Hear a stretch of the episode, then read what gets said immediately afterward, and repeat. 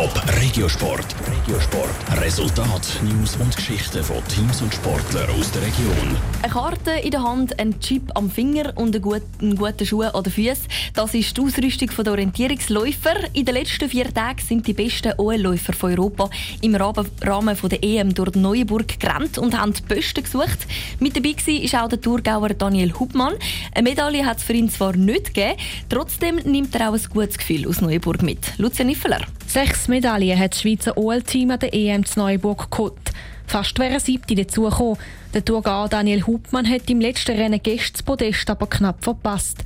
Er reist darum ohne Edelmetall ab. Sein Fazit vom letzten Rennen ist durchmischt.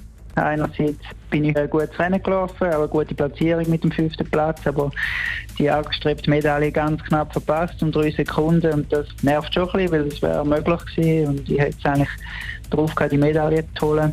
Darum bin ich nicht durchwegs zufrieden. Warum dass er beim Rennen gestern eben knapp neben dem Podest gelandet ist, weiss Daniel Hubmann. Es sei nicht an der Renngeschwindigkeit gelegen, sondern an der Routenwahl von einem Posten zum nächsten. Es war ein anspruchsvoller Wettkampf mit kniffligen Routenwahlen. Man musste sich entscheiden, gehe ich links, rechts oder irgendwo in der Mitte durch.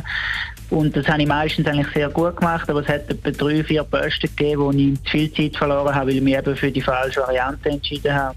Der Wettkampf war aber nicht nur anspruchsvoll, sondern auch speziell.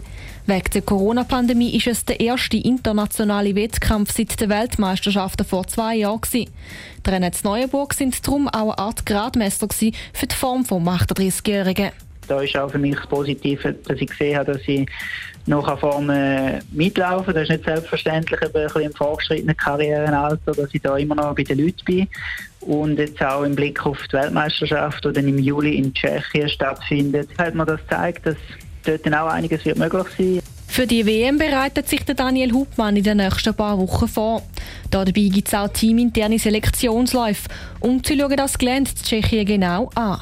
Die Wälder in Tschechien sind sehr speziell mit so Sandstein-Labyrinth und da wird es noch die ein oder andere Trainingseinheit dort geben, in diesen Trainingsgebieten in Tschechien, um mich optimal auf die WM vorbereiten. Starten tut die WM dann am 3. Juli mit dem Sprint. Top Regiosport, auch als Podcast. Mehr Informationen gibt's auf toponline.ch.